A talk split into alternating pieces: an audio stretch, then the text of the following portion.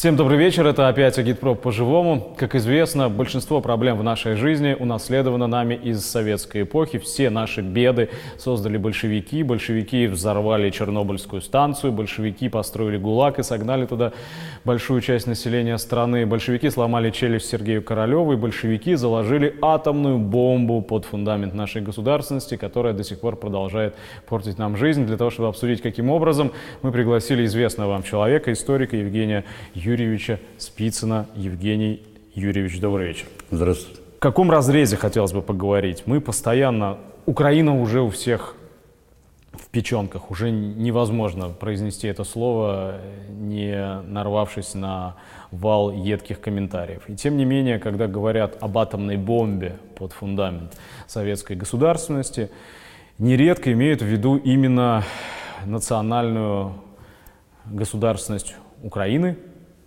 независимость Украины, которая якобы была предопределена политикой украинизации, проводившейся советской властью угу. в 30-е годы. Даже раньше, в 20-е. Даже, и даже раньше. А насколько такой подход, а это подход практически уже ну, мейнстримовый, как теперь говорят, насколько это соответствует действительности? Ну, это абсолютно не соответствует действительности. Все, что у нас говорят с центральных телеканалов, и не только с государственных, но и с оппозиционных. Это, в общем-то, никакого отношения к исторической правде а, и к пониманию тех процессов, которые тогда происходили, не имеет. Я сейчас не буду углубляться во всю эту вот украинскую тематику, а, когда родился сам этот проект, кто стоял за созданием этого проекта. Кстати, вокруг этого тоже у нас нагромождено такое количество фальсификаций и лжи, якобы из таких вот как бы, э, ну, э, искренних и честных побуждений. Люди просто по верхам поскакали, где-то что-то нарвали, прочитали и потом это выдают. Ну, очень популярен, например, подход, что Украина вообще никогда не существовала, народа такого не было и нет, и все это придумали австрийцы. А большевики пошли у них на... Они же немецкие агенты, все шпионы, а они ну, решили да. эту тему продолжить. Нет, ну на самом деле сама украинская идея, она, конечно, родилась э, где-то вот на рубеже 18-19 веков, кто-то связывает это с выходом знаменитой истории русов, которую приписывают политике, а, Василию Политике. Там есть и другие авторы. А, ищут истоки украинства и даже в декабристском движении у того же Константина Рылеева, его знаменитая поэма «Воиноровский». Ищут истоки украинства и в Кирилло-Мефодиевском братстве, а, членами которого были и Тарас Шевченко, и Николай Костомаров – и Павел Кулиш, Пантелеймон, прошу прощения, Кулиш, ну и так далее. А, затем понятно, что истоки украинства ищут и а, в политических течениях и движениях рубежа 19-го, начала 20 века. Но если мы сейчас вот туда полезем, то мы просто зароемся, это не на одну лекцию. Если говорить по существу, почему большевики пошли на создание Советского Союза?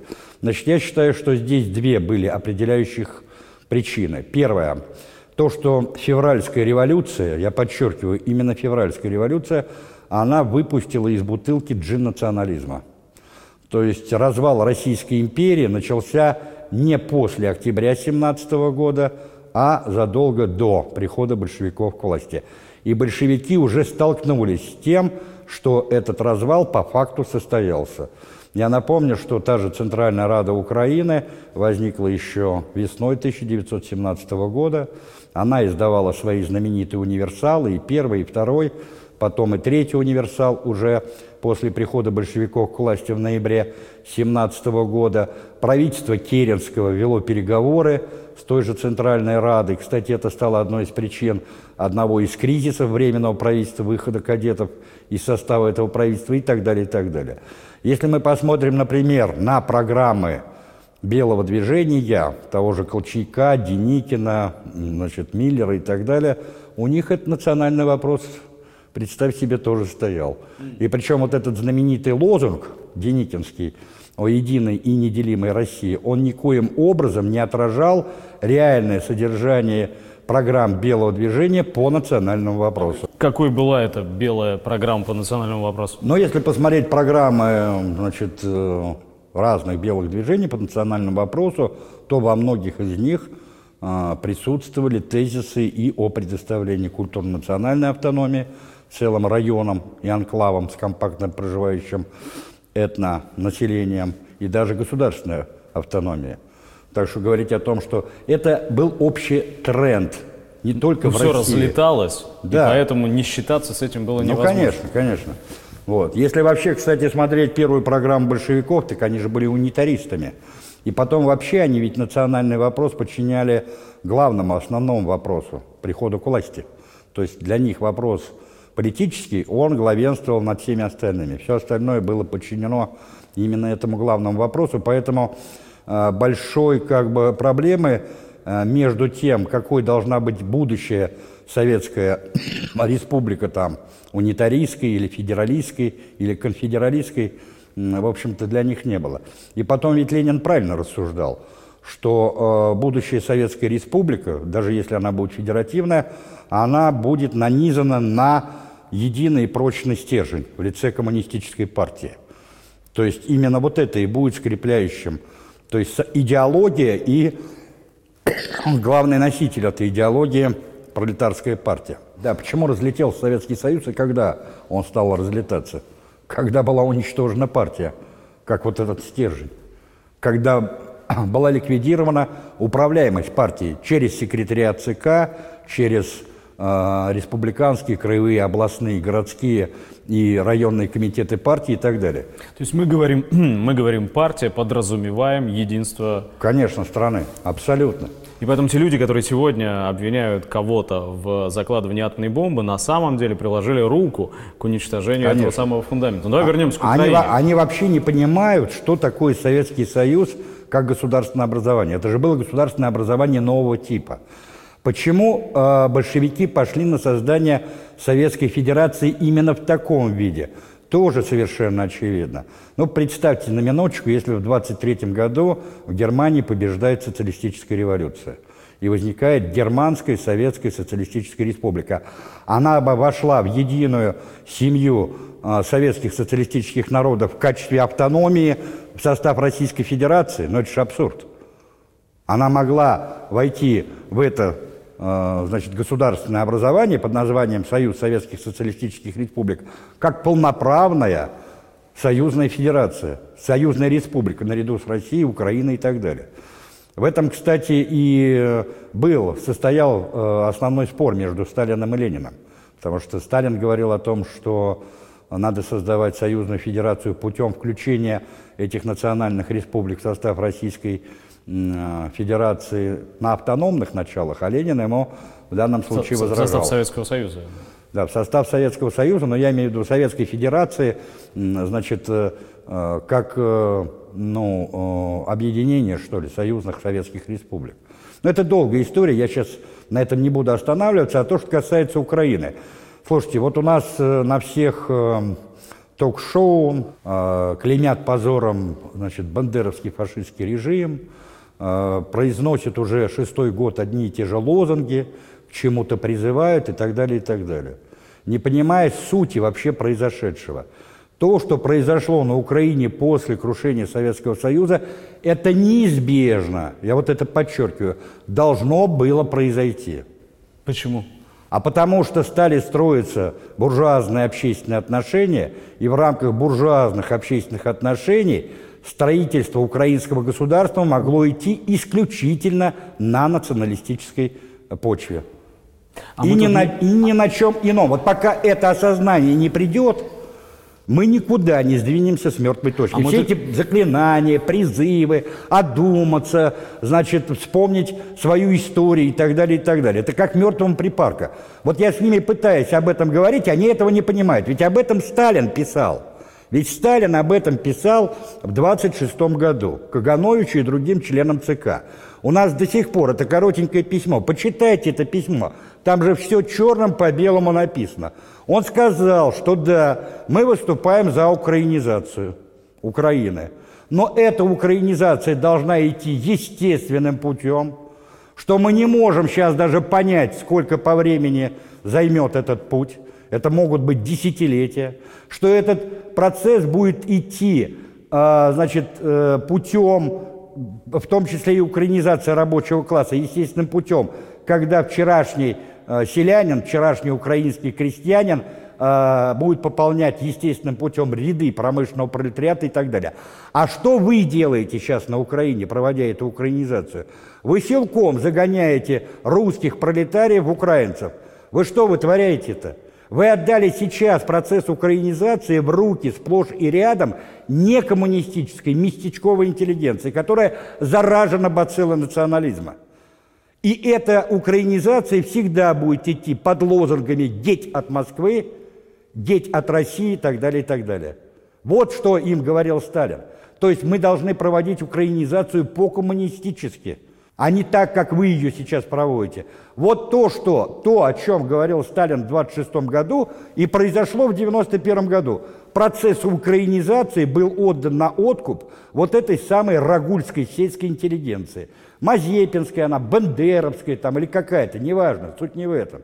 А в том, что в тех общественных отношениях, которые сейчас сложились и у нас на Украине, процессы национального строительства – и государственного строительства, они неизбежно будут идти именно на этой почве. Почему на Украине это происходит именно так? А потому что в отличие от России, где была исконная государственность, там постмонгольскую, условно говоря, они берут Древнюю Русь, Сначала Московское княжество, потом Единое русское государство, Московское царство, Российская империя и так далее. Традиции государственности, они уже устоялись. Там есть реальные, так сказать, примеры из прошлого. А на Украине этого ничего не было. Ведь когда Екатерина II э, генералу Теккеле в 1775 году предписала ликвидировать Запорожскую сечь, то она ему прямо там написала, уже тогда, ликвидировать в ея политическом уродстве, в ея политическом уродстве. Уже тогда было понимание того, что собой представляет так называемое казацкое украинское а государство. А зачем, э, э, не очень понятно, а зачем вообще была нужна правильная пролетарская коммунистическая украинизация? А дело в том, что большевики прекрасно понимали, что а, а, а, вот этот джин, национализм, он вылез из бутылки, значит, обратно его туда затолкать, это обречь себя на, а, значит, ну, по сути дела, национальные войны. Мы, мы, мы, а, мы... а можно здесь сказать немножечко иначе? Потому что если мы вспомним работу Сталина о национальном вопросе, то, во-первых, мы должны признать, что истоки нации, корни нации нужно искать не в 125 веке, там, ну, естественно. А, а, а, а именно там, где идет буржуаз, становление буржуазных отношений, потому что нации как таковые – это продукт развития капитализма, капиталистических отношений. Нет немецкой нации, нет немецкого государства. Есть разрозненные германоязычные народы. Как только пришел капитализм, появился, появилась Пруссия и появилось немецкое государство. Точно так же и развитие капитализма на Украине привело к становлению этой нации безо всяких пруссаков, безо всяких средневековых вмешательств. И если, если я правильно понимаю, опровергни меня, если я неправильно понимаю, и если этот процесс не направить в созидательное э, русло, если его не поставить на одинаковый базовый фундамент а, а, новых общественных отношений, коммунистических отношений, где равенство, братство и общественная форма собственности на средства производства, то этот потенциал будет э, просто использован буржуазией, националистической буржуазией, украинской или польской как это могло бы происходить, скажем, в Беларуси. То есть запихать э, национальное строительство в Беларуси, где появился белорусский народ, его отменить нельзя, отрицать его существование уже поздновато в 20 веке. Да. Если ты это отрицаешь, то это будут признавать польские э, представители польской аристократии, польской шляхты, польской буржуазии, которые будут использовать белорусский национализм, украинский национализм в своих интересах. Я правильно излагаю? Абсолютно. Дело в том, что вот когда у нас говорят о том, что вот русский народ там родился на Куликовом поле и так далее, но это метафора. Исторически это вещь, в общем-то, неочевидная. Потому что в Средневековье, а, особенно в раннем Средневековье, а, люди-то ассоциировали себя не с какой-то нацией, они ассоциировали себя прежде всего со своим вероисповеданием. И именно это являлось тем стержнем, вокруг которого э, существовало такое единство русских земель. Во-вторых, с языком, хотя этот язык всегда отличался диалектическими особенностями у тех же новгородцев или у рязанцев, да?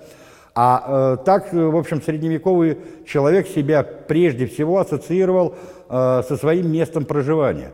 Новгородцы, тверичи, рязанцы, москвичи и так далее. А нация, действительно, вот в том, понимание, о котором ты сейчас говорил, это и есть продукт буржуазной эпохи. Французская революция, она, по сути дела, и дала старт созданию, возникновению вот этих самых национальных государств. Поэтому даже- утверждение «я русский, мне 100 тысяч лет» — это бред. Абсолютно так же, как утверждение «я украинец, и мне 100 Абсолютно. тысяч лет» — это бред. Абсолютно. Понимаете, и когда мы начинаем тягаться на этом поле и спорить, и перетягивать одеяло, и доказывать, что мы древнее вас, мы также играем на этом же поле. А ведь Сталин в свое время, вот я об этом уже сто раз говорил, но не грех еще раз повторить, на 19-м партийном съезде, в своем вот этом коротеньком семиминутном выступлении, он сказал, что раньше буржуазия была лидером нации, вождем нации. То есть она боролась за национальный суверенитет народов. Но сейчас буржуазия, знамя национально-освободительной борьбы, знамя за права нации, за государственный суверенитет выкинула за борт. Сейчас она продается за доллары. Поэтому задача рабочих и коммунистических партий поднять это знамя национальной борьбы за права и суверенитет народа, понимаете? Но поднять-то его не на, не на националистической почве, а именно вот на этой почве интернационализма. Вот коренное отличие того, что было в Советском Союзе и того, что происходит То есть, сейчас. грубо говоря, украинизированной Украине нечего делить. На украинизированной Украине нечего русскому и украинскому рабочим делить. Конечно. Понимаете? Вот в чем дело. Более того, шло взаимовлияние и взаимопроникновение культур. Они обогащали друг друга. Не... А что такое фашизм? Вот сейчас мы говорим на Украине фашизм. Так вот этот самый фашизм в бандеровской упаковке, это и есть ярчайшее проявление э, тех самых буржуазных отношений. Если мы вспомним классическое определение фашизма, которое давал Георгий Димитров на седьмом конгрессе Коминтерна летом 1935 года, он и говорил, что фашизм – это открытая, террористическая диктатура наиболее реакционных шовинистических кругов финансового капитала. Прикля... Прикладывайте эту кайку на теперешнюю ситуацию на Украине, и вы в этом убедитесь, кто реально сейчас правит Украиной. Пять, ну шесть олигархов, Коломойские компании, условно говоря, там Пинчук, Ахметов и так далее, и так далее. И все вот эти вот бендеровцы в разных, так сказать, одеяниях, скрытые, полускрытые, открытые, активные, неактивные, пассивные, это и есть их боевые отряды, вот эти самые штурмовики. Просто ты страшную вещь сейчас говоришь. И я не могу тебя не спросить дальше, да? Если это так, если э, переход на капиталистические рельсы предопределял вот этот вот распад Да. и разрушение, и э, в дальнейшем резню по национальному или конфессиона- конфессиональному при- признаку по-разному было в разных регионах бывшего Советского Союза, то эта калька, которую ты сейчас приложил к Украине, она что, к России не прикладывается? Прикладывается. Еще как Это значит, что. Украина это не последняя остановка. Вполне возможно. Я, конечно, не баба Ванга и не Нострадамус, но вполне возможно. Все у нас возможно. Мы вот киваем все время на Украину. А мы что, не занимались у себя десоветизацией? Мы сейчас ей занимаемся. Ведь там что становится базой а, вот этого нацистского переворота? С чего они начали? Они не начали с десоветизации. И сейчас они эту десоветизацию доводят до логического конца. То же самое у нас. У нас сейчас немножко сметишировали, у нас сейчас немножко это дело приостановили и пытаются где-то, значит, соединить несоединимые вещи. Вот в чем дело-то. Но природу-то не обманешь. И это либо это непонимание происходящих процессов, либо это понимание, но сознательное убегание или искажение этих процессов. Вот о чем речь-то идет. Поэтому вот эти бесконечные выяснения отношений на вот этих ток-шоу с такой патриотической риторикой и рванием рубах, оно ведь не ведет, во-первых, к пониманию того, что происходит, но самое главное, оно не дает реальных путей выхода из той ситуации, которая сложилась и на Украине, и во взаимоотношениях Украины-России. Я вас уверяю, что пока вот все будет развиваться так, как существует и у нас, и у них, э, это будет долгоиграющая пластинка, которая растянется на десятилетия, если не на столетия. Я Понимаете? я к- я к тому, что у нас народов-то хватает э, внутри Российской Федерации без украинцев. И у каждого из этих народов имеется своя собственная маленькая или большая буржуазия. И у каждой из этой, и каждой такой буржуазии есть собственный национальный миф. Слушайте, а вы что думаете, что мы от этого застрахованы? Я об, об этом и А спрашиваю. я об этом и говорю, что мы от этого не застрахованы. Кавказ вам это не показал? Кавказ, вот, события 90-х, начала 2000-х годов. У нас полным-полно. Причем я хочу сказать, что даже речь идет не только о национальном э, значит, сепаратизме, но и о региональном сепаратизме. Вспоминайте э, годы гражданской войны. Самое мощное движение, или одно из самых мощных движений, это сибирские автономисты. А что, мы не помним э, в начале 90-х годов Уральскую республику Росселя? Пожалуйста. Более того, я вам хочу сказать, что это голубая мечта наших европейских и особенно заокеанских партнеров. И они будут играть на этом. И мы сами, ему, сами им даем, э, по сути дела, козырные карты в руки. Не мы, это делает правящий класс. Ну, я имею в виду мы сами, я имею в виду в том смысле, что наш правящий класс, наша система общественных отношений, ну и так далее, и так далее. То есть у нас у самих создана вот такая система, которая реально подыгрывает этим американцам. Им проще это будет сделать, понимаете? Тебе не кажется, что эта система как будто бы сейчас э, в какой-то угол загнана? То есть она, с одной стороны, не может по объективным причинам переродиться, отказаться от того, на чем она построена в 90-е годы. Ну, извините меня, все приватизировано, все выведено на рынке, ну, да. все растаскано по карманам. Какой, да просто взять этот документооборот сегодняшний экономический. Ведь все считается уже по новым совершенно правилам. Уже невозможно это взять просто и поломать перед, через колено или наоборот в обратную сторону сустав согнуть, да ведь? А, и то есть э, капитализм отменять сам себя не будет, с одной стороны. А с другой стороны, э, вот это вот дряхлеющее постсоветская номенклатура, получившая власть и собственность, сейчас постепенно сходит со сцены, а в затылок ей дышит новая российская буржуазия, молодая, которая никак уже Советский Союз не застала, и которая говорит, вы здесь построили неправильный капитализм, надо бы все вообще к чертовой матери порубить, перестроить, и поэтому на благодатную почву попадают э, любые идеи, которые прямо привязывают сегодняшнюю э, власть к Советскому Союзу. Они говорят, что сегодня у власти совки, это все НКВДшники, это все партноменклатура, ну, да, да. от которой необходимо освободиться. И то есть, с одной стороны, они сами ничего сделать не могут, они такие же антисоветчики, они такие же антисоветчики, как и украинские олигархи. А с другой стороны, подрастает э, смена, которая их просто погонит палками совсем скоро, не, не завтра, так послезавтра. Нет, ну хорошо, подрастает и другая смена. А, значит, на смену советскому поколению идут миллионы и миллионы молодых людей, у которых нету ни пап, ни мам, ни частной собственности, ни заводов, ни пароходов, ни газет и так далее, и так далее.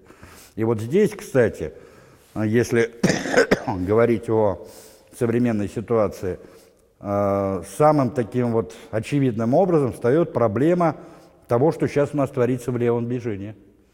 У нас э, вместо того, чтобы объединяться вокруг главной основной задачи, начинаются терки и разборки по совершенно несущественным вещам начинают друг друга называть троцкистами, э, там, значит, э, глобалистами, антиглобалистами, бухаринцами и т.д. и т.п. Кстати, зачастую даже не понимая, в чем состоит суть там марксизма, ленинизма, троцкизма или еще какого... Ты, извини, не переоцениваешь масштаб явления? Миллионы и миллионы. Да, я, пока не... вижу, я пока вижу миллионы просмотров у Дудя и у, у, у сериала «Чернобыль», например, Возможно, и восхищающихся молодых людей. Да, но дело в том, что просмотры у Дудя миллионные просмотры, это не означает, что люди посмотрели этот фильм, и он им понравился, и они однозначно за него голосуют. Как э, на том же Ютубе накручивать за деньги лайки и дизлайки, мы тоже это Ты в реальной знаем. жизни таких не встречаешь, что ли? Ну, я, например, нет, не встречаю. Я не хочу что, сказать... В университете нет таких молодых, ну, которые я... заряжены так. Нет, почему есть? Есть везде, но дело в том, что вот, кстати, молодежь-то, она острее всего и воспринимает вот эту несправедливость жизни, потому что они-то а, на своей шкуре это ощущают. Ладно я, вот пенсионер, условно говоря, но вот сейчас я работаю в университете, получаю приличную зарплату, да еще гонорары и пенсию. Понимаешь? И мне, в принципе, и мне в жизни-то особо ничего не надо. Не от чего возмущаться. Ну, конечно. А у молодого человека, которому 20-25 лет, он же строит перспективу, Ему же надо понимать, где он будет работать, как он будет делать карьеру, где он будет делать эту карьеру, каков будет его достаток, когда он будет создавать семью, сколько он будет рожать детей и так далее, и так далее. А они на самом деле сейчас находятся перед, так сказать, ну, разбитым корытом, как та старуха из сказки Пушкина. Вот о чем речь-то. Значит, это благодатная почва для того, чтобы э, там вот все эти, эти э, научно обоснованные, так сказать, представления о наших общественных отношениях. Но вместо того, чтобы работать единым кулаком, как коллективный агитатор и пропагандист, о чем говорил Ленин, у нас сейчас каждый тянет на себя одеяло, бьет себя в грудь и говорит, что вот он истинный марксист, ленинец и так далее, и так далее, а вот на того показывает и говорит, а вот это троцкист, или там кто-то еще, понимаете? И вот эта вот возня между собой, она, кстати, во многом и предопределяет и раскол левого движения, и их, прямо скажем так, хреновые показатели на выборах, кстати, и неспособность поднять народ миллионной массы против той же пенсионной реформы. Подожди секунду, ты говоришь раскол, как будто бы раньше было вот буквально там 10 или там 5 или... Тогда не было таких условий. Не, не, что было что ли, что раскалывать? Послушай, тогда не было таких условий. Ведь в чем был силен Ленин, да? Почему вдруг он, он же был убежденный сторонник военного коммунизма. Ведь если посмотреть вот на ленинские, так сказать, метания, ну я в кавычках слово это беру, вот по поводу экономической программы большевиков. Я вот, многие просто этого не понимают, я думаю, что будет полезно им напомнить, о чем идет речь. Апрельские тезисы, а, значит, 4 апреля 1917 года. Это вот, если кто читал, это вот листочек, там 10 тезисов. И, по-моему, пятый тезис, если я не ошибаюсь, надо просто проверить, он там пишет как раз про экономику. Он говорит о том, что надо национализировать землю и национализировать банки. И все. Все остальное мы оставляем в руках буржуа и пишем. Наша задача, теперешняя задача, не строительство социализма тотчас, а лишь установление а, значит, учета и контроля за общественным производством и общественным распределением. Когда большевики приходят к власти, вот это положение апрельских тезисов реализуется на практике. 14 ноября 1917 года издается знаменитый декрет о рабочем контроле. То есть фабрики, заводы, пароходы и все такое прочее мы оставляем в руках капиталистов. Пожалуйста, управляйте ими. Но мы создаем рабочий контроль. Капиталистам это не понравилось. Капиталистам это не понравилось. Вслед за этим создается знаменитая ВЧК, Всероссийская чрезвычайная комиссия по борьбе с контрреволюцией и саботажем. Я вот это подчеркиваю. А потом с января 18 года начинается знаменитая красногвардейская атака на капитал. Национализация. Национализация. Сначала предприятий, потом целых отраслей. Ну подожди. Подожди, подожди, ну, да я договорю, вот, чтобы поняли, о чем речь. В апреле 18 года, когда эта красногвардейская атака прошла, Ленин схватился за голову. Потому что предприятия как закрывались, так и продолжают закрываться. Тысячи, десятки, а то и сотни тысяч рабочих оказываются на улице. Социальная база большевистской партии тает на глазах. И Ленин пишет, говорит, подождите, мы что тут наломали-то? И он, он в этой работе, очередные задачи советской власти, пишет, по линии формального обобщения производства, формального, мы зашли слишком далеко. Хватит пора остановиться, надо закрепиться на достигнутых позициях и организовать действенный учет и контроль. Но теперь, вот он это говорит, а у нас мало кто это знает, Ленина не читали, мы не через рабочий контроль будем организовывать этот действенный учет э, и контроль, а через госкапитализм. Мы, государство, становимся совладельцами этих предприятий. Тут есть один маленький нюанс, который не позволяет нам эту ситуацию сравнить с сегодняшней он, озна... Э, он связан с победой партии большевиков Правильно. в ходе я Октябрьской революции я и сейчас... с установлением диктатуры пролетариата. Правильно, я сейчас договорю. Нет диктатуры, никакой госкапитализм ничего не изменит. Правильно, я сейчас э, объясню и договорю, почему, кстати, Платошкин, вот когда его, э, значит, критикуют, он прав. Надо тут понять, о чем идет речь. Так вот, потом э, май-июнь 18 года, фронтальная гражданская война и так далее, и так далее. И в этих условиях, о каком там госкапитализме и так далее речь идет. И такие видные теоретики партии, как Бухарин, Преображенский и так далее, говорят, а что, вон, посмотрите, Германия-то. А у нас очень любили всегда на Германию засматриваться. То есть она была, это была передовая страна. Э, Ленин сам любил Орднунг немецкий, да? Она говорит, вон, пожалуйста, военный коммунизм. Не случайно же Богданов потом говорил, что на самом деле военный коммунизм никакого отношения к коммунизму не имеет что он гносеологически имеет собой вот этот самый германский госкапитализм. Но тем не менее, 18 особенно 19 и особенно 20 год идет э, тотальная, так сказать, зачистка всей экономики под принципы военного коммунизма. От, отменяется э, плата за все коммунальные услуги, вводится прямой товарообмен, отменяется свобода товарооборота, ликвидируется государственный банк, деньги как главный инструмент э, денежного и товарного оборота и так далее, и так далее. Вот и э, тот же Бухарин м, Преображенским пишут свою знаменитую азбуку коммунизма. И говорят, вот-вот, вот еще чуть-чуть, и вот мы уже все в коммунизме. Все. Бах, март 21 года, резкий поворот. Ленин э, выступает на 10 съезде и говорит, ребята, все, крышка военному коммунизму. Мы переходим к новой экономической политике. Дискуссии никакой не было по этому вопросу. Знаешь почему? Сидел обалдевший зал партийных делегатов, били себя в грудь и говорят, а мы зачем, говорит, в октябре-то власть брали? А мы зачем на полях гражданской войны кровь свою проливали? Что Ленин несет-то? Что, с ума сошел, что ли? Вообще никакой дискуссии. Три доклада было, вернее, один доклад Цурюпа еще два выступающих, и все. Никто и не понял ленинской мысли, его диалектики. Он и сказал, но он им объясняет и говорит, что НЭП, новая экономическая политика, вызвана неудачами военного коммунизма, политики военного коммунизма. И сейчас мы отступаем, это временное отступление, вызванное неудачами политики военного коммунизма. А в мае 21 через два месяца, он пишет, НЭП это всерьез и надолго. В марте он пишет, это временное отступление, вызванное неудачами политики военного коммунизма. А в мае он пишет, НЭП это всерьез и надолго.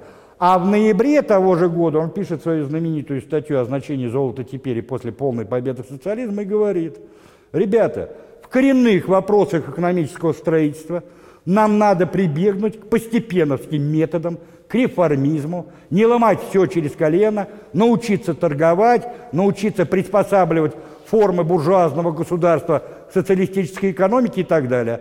А потом говорит о том, что государственная монополия, обращенная в пользу народа, это и есть социализм. Государственная монополия, обращенная в пользу народа, это и есть социализм. У нас сейчас Роснефть – это государственная монополия, обращенная в интересы кого? Народа? Нет. Она обращена в интересы владельцев этого, этой компании государственной. Поэтому мы не можем назвать ее социализмом. То же самое касается «Газпрома» и т.д. и т.п. Ну и, наконец, последнее. То, что касается, он же понимал, что революцию совершили в аграрной стране, вот, и он, он, он лихорадочно, мучительно думал, как вот эту многомиллионную массу крестьянскую, если мы берем примерно там, ну, пускай 150 миллионов плюс-минус, ну, я так огрубляю, да, значит, где-то 125-130 миллионов – это крестьяне – то есть 80-75% населения страны. Как их заставить? Как его крестьянина заставить строить социализм? Он что, будет себе э, на горло собственной песни наступать-то? Так он и сказал, что через кооперацию, потребительскую, снабженческую, значит, э, трудовую, какую угодно, производственную, и он там пишет, что для нас простой рост кооперации, а вот дальше внимание, тождественен росту социализма, не равен, а тождествен, то есть это и есть одно и то же. Хотя до этого всю свою сознательную жизнь, политическую жизнь, он чехвостил народников, то есть эсеров, и тех же прудонистов, сторонников вот этой теории э, крестьянского социализма, и в хвост, и в гриву. Тут все равно э, нельзя выставить Ленина непоследовательным человеком, потому что он, когда чехвостил народников, он имел в виду, говорю. цель народников-то другая была. Так нет, я тебе про другое говорю. Средство вот... могло быть похожим, а нет, цель была разная. Дело не в этом. Я тебе показал э, то, что Ленин менял свои взгляды вот так вот радикально и относительно быстро, потому что он был диалектиком. Согласен. Я все-таки хочу напол... вот, вот об этом важном дополнении напомнить еще раз. В а, октябре 17 года пролетариат в стране получил политическую власть. Партию. А и, партия, и партия и получила власть. Верно ведь? Да? И да. вот имея эту власть, диктатуру пролетариата установленную, можно проводить, можно коробку передач терзать, терзать в любую сторону. Поехали по пути кооперации, тормознулись, рванули к военному коммунизму, коллективизация, индустриализация, как хочешь, как когда у тебя есть диктатура пролетариата. Когда у тебя сегодня никакой даже на горизонте нет диктатуры пролетариата, а есть диктатура буржуазии, то никакой тождественности между ростом кооперации и строительством социализма ты не добьешься. Сегодня эта кооперация будет в интересах того класса, который распоряжается властью, то есть в интересах буржуазии. Вот что имеют в виду люди, которые возражают такой позиции. Давай вернемся все-таки к расколу э, в, в левом движении. Э, я говорю сейчас не о параллелях с началом 20 века, когда тоже ведь все грызлись. Ну чего уж Ну греха да, да. Грызлись, дай Боже. И Владимир Ильич сам не последнюю роль играл в, в- в этой борьбе, внутри Так он- фракционной. Так он приложил максимум усилий для того, чтобы действительно расколоть партию. А размежеваться, а потом объединиться, Абсолютно, разве не да. его слова? Но Да. все-таки ты говоришь раскол. А 10 лет назад было что-то единое, монолитное, что могло расколоться? На- у нас, по-моему, вообще сплошные осколки кругом. Нет, нет, нет. Дело в том, что, понимаешь, вот я почему стал опять-таки, вот возвращаясь к Ленину, почему вот он так менял?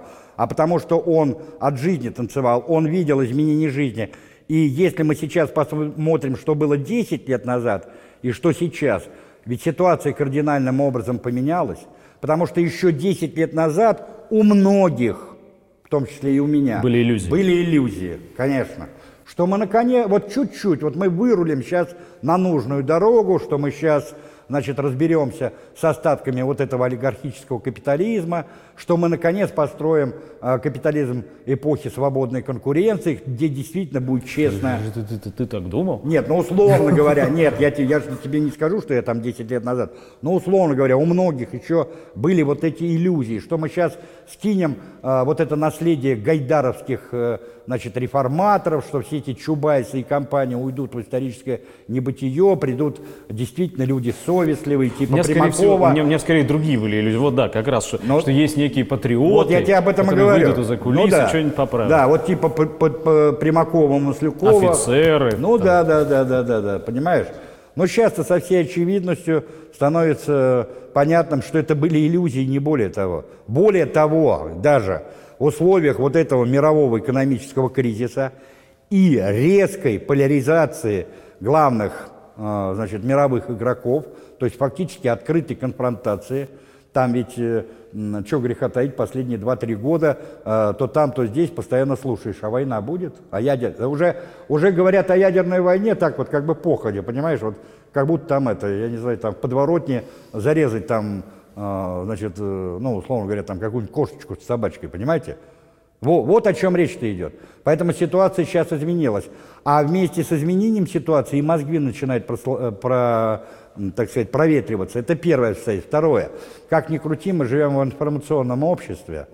И тот же YouTube, та же твоя программа, да, и не только твоя, они способствуют тому, что вот через э, э, занавесь вот этого официоза, через, э, значит, непонимание или недостаточность просвещения там э, в тех же школах, университетах и так далее, и так далее, появляются говорящие головы, типа тебя, меня, еще кого-то там, э, которые людям начинают открывать глаза, в том числе и молодежи. Я вот, кстати, не переоцениваешь ли ты влияние я не этих голов? переоцениваю. Дело в том, что здесь же как вот по водяному кругу.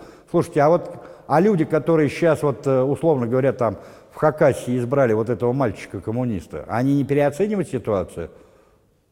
А то, что произошло на Дальнем Востоке, я имею в виду во Владивостоке, в ключевом городе Дальнего Востока, где там пришлось целую спецоперацию проводить э, по выборам губернатора. Так это и есть результат в том числе и этого.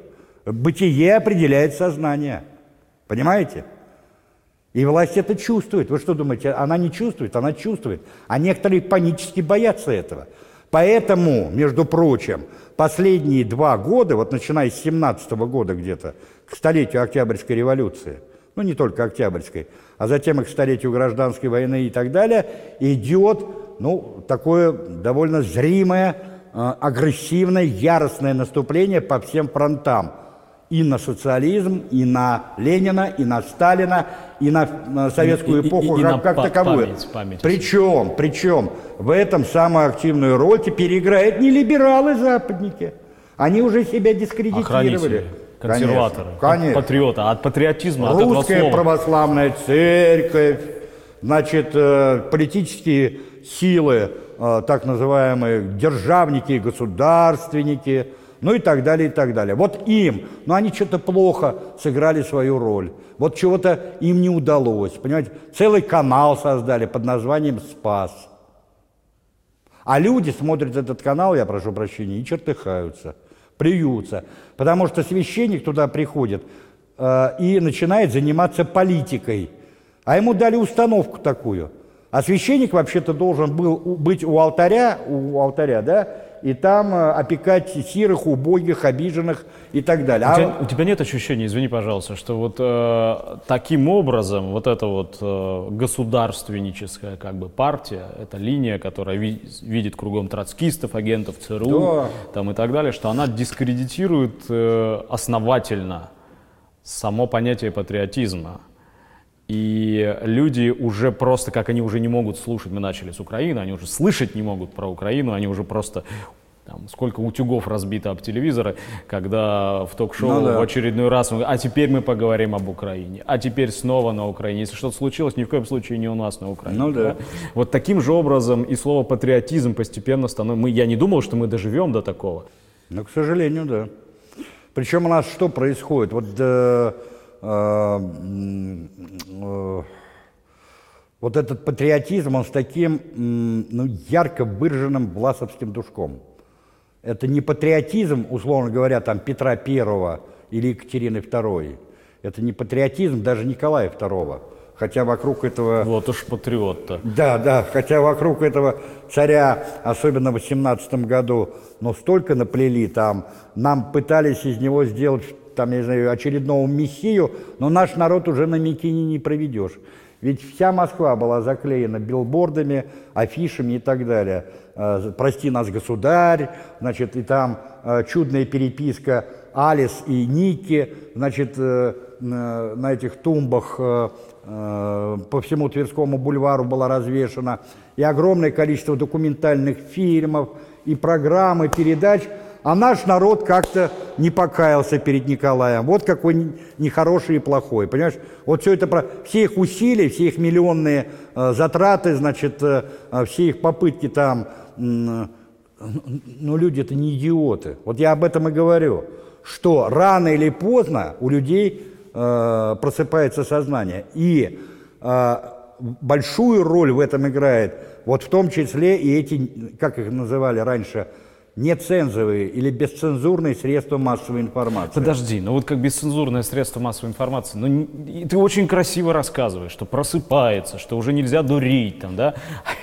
Я вижу, что, я честно, поверьте, нет какого-то там специального предубеждения к какому-нибудь либеральному блогеру или какому-нибудь телесериалу. Нас завалили, кстати, за последнее время телесериалы, Ой, ну да? Но, но дело-то не в том, что сериалов много, или американцы вдруг, или англичане все воспылали интересом, любовью к нашей истории. Дело в том, как эти сериалы воспринимаются нашей аудиторией, в том числе аудиторией молодой. И они воспринимаются вовсе не так, как ты рассказываешь. Они с аплодисментами принимаются. Вот сериал про, про Чернобыльскую станцию. Я даже говорю не про сам сериал, который я посмотрел и разобрал, да, там, а, а, а, а вот реакция на него. Нам показали правду о нас самих, говорят люди, родившиеся через десятилетия после того, как случился Чернобыль. О каком пробуждении ты говоришь? Послушай, ты вот опять, э, э, я, может быть, не, не это... В обществе всегда существует масса, вот такая инертная масса, которой вообще на все наплевать. Коммунисты, националисты, анонисты, значит, э, там, я не знаю, баптисты и так далее, и так далее. Вообще они даже не разбираются. Вот для них, кстати, вот эти все сериалы, вот для них все вот эти ток-шоу, кстати. Ведь плюются кто? Плюются кто немножко что-то соображает и говорит, уже надоела эта Украина. А многие смотрят с удовольствием. Я вчера э, буквально или позавчера встретил Сережу Михеева, который ведет на России, э, значит, один, э, кто против, вместе с Соловьевым. Вот. И мы с ним разговорились. Я говорю, Сергей, слушай, у вас там такой же бардак и базар, как везде. А он говорит мне, Юрич, слушай, а я, говорит, настоял на том, что пару программ сняли в таком академическом духе, чтобы не было вот этого перекрикивания, перебивания и так далее. Сразу резко пошли, говорит, просмотры вниз. И мы, говорит, вернулись к тому, от чего ушли. Значит, но не эти люди вообще-то определяют, это всегда так было. Это и, я не знаю, там, и во времена Гомера, и во времена там Хлодвига Великого, там, и во времена там Ярослава Мудрого и так далее. А, значит, вектор общественного развития определяет очень небольшая в процентном соотношении кучка людей. Но у нас вот эта вот кучка людей, условно говоря, в 90-е годы была полностью заражена идеями, что да, вот мы сейчас возьмем... Не, на- не очень, извини меня, мы пренебрежительно таким образом к народу относимся. Нет, не очень. А это исторически так сложилось. Это исторически так сложилось. Это не применительно только к нашему народу. Это вообще вот в истории так сложилось, что обществом вообще управляет энное количество людей, процентно, ну я имею в виду, да, 1-2%. Плюс к этим 1-2% добавь еще пару-тройку процентов, которые что-то мыслят и которые что-то могут, так сказать, предложить этому обществу. Так что та- другое дело, что сейчас, например, вот в условиях информационного общества и вот этого бесцензурного там, э, ну, условно говоря, там интернета, там электронных СМИ, там еще каких-то СМИ и так далее, управлять уже всеми этими процессами становится сложно. И вот здесь, кстати, слово правды и раскрытие глаз.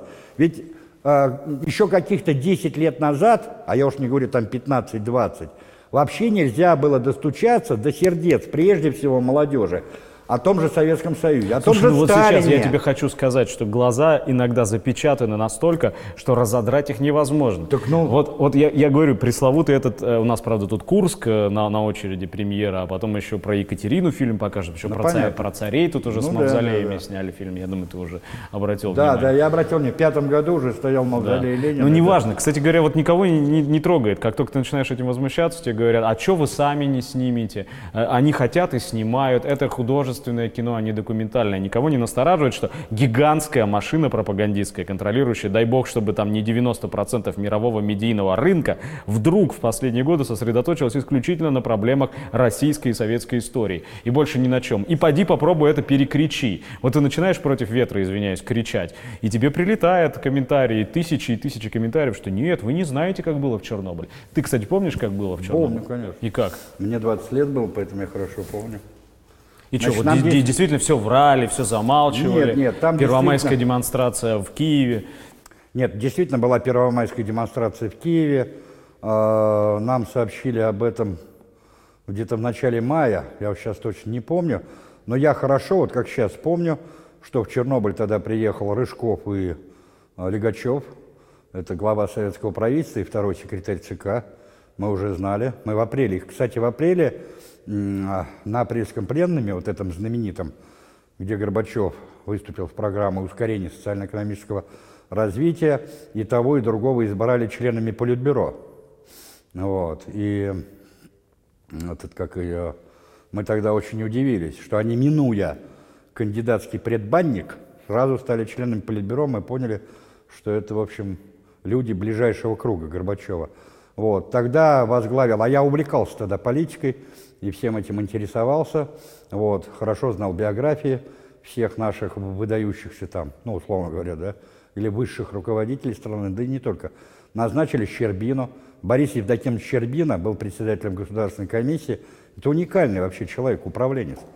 Вот мы во многом именно ему обязаны тем, что мы до сих пор живем за счет советского наследия. Потому что именно он возглавлял Тюменский обком партии, когда там строились все гиганты. Нефтепроводы все эти. Конечно. Вся нефть, которая идет за Да. кордон, Да. и которой кормится вся Да. наша современная Да. антисоветская государственность, Да. на самом деле проложена и добыта усилиями вот того самого Щербина, Щербина. которого в фильме выставляют каким-то Да. упертым аппаратчиком. Вот, да, да. Борис Евдокимович Щербина, герой социалистического труда, заместитель председателя Совета министров СССР и так далее, который, так сказать, дневал и ночевал там в Чернобыле. Он там лучевую болезнь заработал. Он умер в 89 году.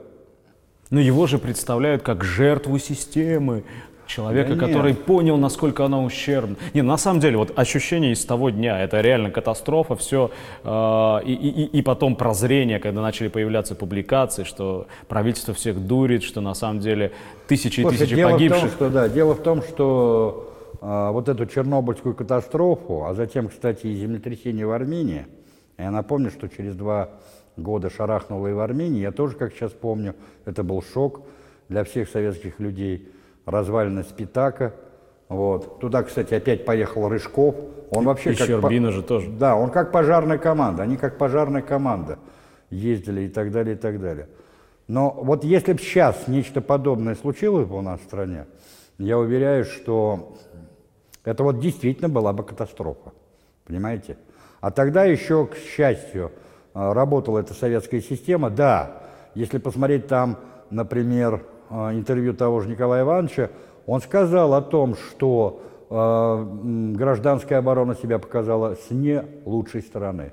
То есть вот когда гражданская оборона столкнулась с реальной катастрофой, то она не смогла оперативно и адекватно отреагировать. Поэтому он, кстати, вынужден был поднимать армию лично. Он звонил Соколову, Соколова не было в Москве, тогдашний министр обороны. Он звонил охране Мееву, начальнику генерального штаба. И воинские части, и химики, и вертолетчики, вот, и ВВ. Кстати, возглавлял там э, войска, всю эту группировку войск, э, генерал армии Владимир Николаевич Лобов. Это мой хороший товарищ, я к нему отношусь с огромным уважением. Это последний начальник Генерального штаба Советских Вооруженных Сил. Вот ему, кстати, будет буквально вот э, в середине июля день рождения, 84 года, я обязательно ему позвоню, поздравлю его. Я хочу его, кстати, пригласить к нам в университет, и вот в рамках э, диалогов с именитыми гостями его подробно расспросить вообще о советских вооруженных силах э, и о в том числе Чернобыльской катастрофе. Пока вот жив этот человек, который реально знает, что там было и что там делала армия. И вот э, э, э, дай бог, вот я об этом и говорю, кстати. Вот ты говоришь, вот оно тоже будет слово правды. И я все-таки верю в то, что, э, значит, э, то, что делаешь ты, я и многие-многие другие, которые пытаются достучаться до человеческих сердец и до человеческого разума, самое главное, это не впустую работа, что она рано или поздно принесет свои плоды. Поэтому вот это просвещение в широком смысле, в масштабном смысле, оно, безусловно, должно идти. Проще простого, вот я, условно говоря, там, не самый здоровый человек э, на этой земле добился, в принципе, всего, э, чего хотел. Я могу э, э, в своей скорлупе там продолжать писать свои книжки. Вот я сейчас пишу книжку про Хрущева. Она идет очень тяжело, потому что приходится многие мифы а, значит, э, опровергать или развеивать. Приходится читать очень много документов, реальных документов. Вот, кстати, по той же Украине. Вот мы начали с нее, может быть, под занавес я просто расскажу малоизвестный факт. Вот у нас из Лаврентия Павловича в последнее время тоже стали лепить такого белого и пушистого, а он был человеком своей эпохи. Он также ошибался, как и многие другие, как и тот же Сталин. Мы же не говорим о том, что это были люди без сучка, без задоринки, и что они не делали ошибок или не совершали каких-то неблаговидных поступков. Хватало всего. Мы просто на весах истории взвешиваем не вот эту вот мелочевку, не в носу ковыряемся, а взвешиваем масштаб этих фигур и то, э, что они оставили после себя. Э, Ну, в борьбе за власть э, Лаврентий Павлович занимался и авантюрами. Он был вообще человек авантюрного склада. И вот эти его знаменитые записки по поводу выдвижения нацкадров э, в союзных республиках, они сыграли свою пагубную роль. Ведь он предложил, а президиум ЦК это одобрил, и это потом будет реализовано, чтобы в том числе на Украине сделать квоты для западных украинцев во всех структурах, начиная от э, школ, университетов, э, домов культуры, вплоть до ЦК и Совета министров Украины. И потом это все было реализовано в самом извращенном и в самом э, пагубном виде. Ведь когда спустя два года, 17 сентября 1955 года, по инициативе Хрущева выходит вот этот э, неизвестный указ Президиума Верховного Совета о реабилитации бандеровцев. Там реабилитировали не только их, там и власовцев и так далее. Всех, кто служил э, в воинских, полицейских формированиях вермахта, кто был э, коллаборантом, предателем и так далее, и так далее, их всех реабилитировали. И многие из них вернулись живехенькие и здоровые и стали делать прекрасную карьеру. И по этой квоте, вот которая была установлена по предложению Берия, многие из них потом оказались и в Совете министров Украины, и на работе в обкомах э, партии не только в Западной Украине, и в ЦК. Откуда появился, я прошу прощения, э, товарищ Кравчук в составе ЦК Компартии Украины? Он же выходец из Волыни, он, э, так сказать, э, был из семьи польского осадника. А, его папаша служил в польской жандармерии, потому что Волынь тогда входила в состав Польши. Он, э, значит, после службы получил землю и так далее, и так далее. И вот из таких ребят тогдашний первый секретарь ЦК Компартии Украины Петр Ефимович Шерест и стал формировать новую команду украинских кадров. Он закончил Академию общественных наук, при ЦК, украинском ЦК, защитил диссертацию и в 70-м году преспокойно пришел на работу в идеологический отдел ЦК. И вот таких вот сотрудников идеологических отделов ЦК было целый ВОЗ и еще маленькая тележка. Дальше, я вот вспоминаю, был первый секретарь Полтавского обкома партии Федор Трофимович э, Маргун. Я его лично знал, хорошо знал. Значит, этот человек начинал свою э, карьеру еще на Целине. Он там возглавлял, э, значит, э, по-моему, Целиноградский обком партии, потом был зампредом Совета министров Киргизской ССР и так далее. Э, в начале 70-х годов он хорошо Брежнева знал, потому что Брежнев, будучи первым секретарем, сначала вторым, а потом первым секретарем ЦК Компартии Казахстана, он занимался непосредственно целиной, и всех этих целинников-былинников он знал лично. Вот. И потом он уехал в Полтаву, возглавил там обком, получил звезду героя, кстати, за знаменитый э, этот бесплужный э, способ обработки пашни. Тогда его, э, значит, рекламировали по всему Советскому Союзу. Я, я просто слушаю, И, что подожди, подожди, я тебе хочу говоришь? сказать. Этот человек, этот человек должен был стать секретарем ЦК по сельскому хозяйству. Он реально составлял конкуренцию Михаилу Сергеевичу. Там просто обстоятельства сложились так, что избрали Михаила Сергеевича. И он потом, стараниями Легачева, был переведен в Москву, стал первым председателем Государственного комитета по охране природы и так далее. Я когда с ним познакомился, это было начало 90-х годов, приличный дядька, пятый-десятый, подарил мне свою книжку «Бессмертная душа Украины» и так далее, и так далее. Потом он уехал уехал из Москвы в Белгородскую область, стал заместителем тамошнего губернатора Савченко и курировал сельское хозяйство, а потом ему вожжа под хвост. И он уехал на Украину, и на Украине написал две мерзопакостных книги про Голодомор, где нас, русских, назвал свиньями, сволочами, Сталина, Ленина и коммунистическую идею, значит, не просто утопической идеи, а самой значит, кровожадные идеи в истории человечества и так далее, и так далее. Вот как? Я, я просто к чему э, удивляюсь, умиляюсь. Мы начали с того, что вроде бомбу не закладывали, а тут ты на последних минутах э, такую схему минирования Ну вот я тебе рассказываю, понимаешь? Раскрываешь. Вот как оно. И Ладно. вот этот, кстати, вот к вопросу о левом движении. Потому что одно дело носить партийный билет и выступать с пламенными речами, а другое дело быть коммунистом, настоящим коммунистом. И в мыслях, и в действиях, и в поступках. Вот о чем речь идет. И поэтому я еще раз говорю, что сейчас самая неотложная, самая э, первостепенная задача – это объединение всех левых сил и просветительская работа. Что сейчас левое движение должно выступать коллективным, я вот это подчеркиваю, пропагандистом, агитатором и организатором. Без этого никакой победы не будет. Без этого вас, как щенят, паршивых будут всегда давить по, поодиночке. Когда вы будете идти двумя, тремя, четырьмя или пятью колоннами, когда один будет там, другой там и так далее. Другое дело, что хватает, естественно, провокаторов, хватает, так сказать, псевдо, но это уже задача самих э, вот этих вот левых социалистических, коммунистических структур э, наладить нужной, так сказать, работу и по кадрам, и по пропаганде, и так далее, и так далее. И по размежеванию. И в том числе, да, в том числе. Ладно, да. записано, да. услышано, я думаю. Ну, да. Ну а что по этому поводу скажут зрители, мы узнаем уже ну, да. совсем скоро. Согласен, да. Спасибо тебе. Да Счастливо.